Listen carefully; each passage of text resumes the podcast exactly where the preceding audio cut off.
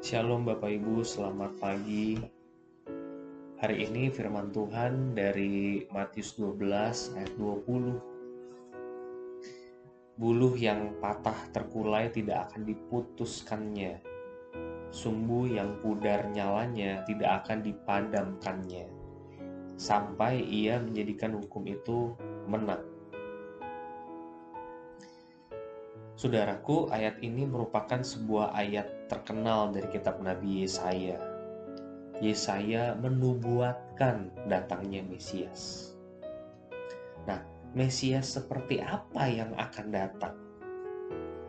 Mesias yang lembut. Kalau ada buluh yang terkulai, sang Mesias tidak akan mematahkannya. Buat sebagian orang buluh kalau udah terkulai ya dipatahin aja. Sumbu yang udah mau pudar nyalanya ya dipadamkan saja. Tetapi sang Mesias memberikan harapan dan makna yang baru. Justru ia akan menjadikan indah siapa pun yang berharap kepadanya. Orang yang berharap kepada Allah tidak akan pernah dikecewakan. Pasti Matius 12 menceritakan bagaimana Yesus bertanya jawab dengan Farisi. Yesus mengusir setan yang masuk ke orang-orang miskin. Yesus menolong mereka yang sedang di dalam kesusahan, sakit, meskipun hari itu adalah hari Sabat. Orang Farisi malah menuduh Yesus sebagai setan. Bayangkan betapa kusutnya dialog ini mereka tidak mampu melihat bahwa Yesus adalah Mesias. Mereka membayangkan Mesias yang lain. Mereka menginginkan Mesias yang membawa keadilan dan kelepasan. Gambaran kita akan Mesias acap kali berbeda dengan gambaran sang Mesias itu sendiri. Inilah yang menyebabkan kita memiliki harapan yang salah kita tidak mengharapkan apa yang Allah mau berikan. Kita mengharapkan sesuatu yang Allah tidak akan berikan. Tidak nyambung. Hari ini ketika saya merenungkan firman, saya mendapat kabar bahwa artis senior Kristen tahun 90-an, Mindy Els, meninggal dunia dia termasuk orang yang membangun true worshipper dan kemudian kita tahu berubah menjadi JPCC. Saya melihat Instagram anaknya yang menulis bahwa hadiah Natal terbesar adalah berada di sebelah sang mama. The present is the presence. Hadiah terbesar ialah kehadiran. Itulah cara Allah menyelamatkan dunia dia hadir bersama-sama dengan kita. Allah yang Immanuel.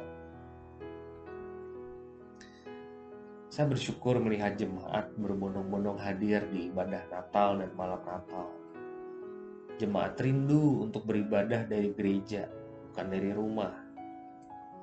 Ada sebuah makna tersendiri ketika hadir secara fisik, on-site beribadah bersama-sama menyanyi bersama-sama, menyembah Tuhan bersama-sama, mendengarkan firman bersama-sama.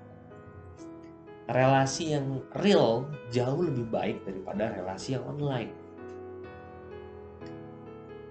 Apakah kita mengaminkan hal ini? Bagi sebagian orang, kehadiran itu bukan hadiah. Hadiah itu adalah materi, uang, dan lain-lain kehadiran tidak penting. Tetapi bagi Allah kehadiran itu penting. Berdiam di bawah kakinya itu signifikan. Mendengarkan lebih baik daripada korban sembelihan. Dengan kata lain, apabila kita memiliki makna hidup yang berbeda dari yang digariskan Alkitab, maka kita tidak akan pernah nyambung sama Sang Mesias Yesus mengusir setan, kita malah ngatain Yesus setan. Kita memelihara hari sabat dengan ketat, Yesus justru menyembuhkan orang pada hari sabat. Mesias seperti apakah Yesus bagi kita.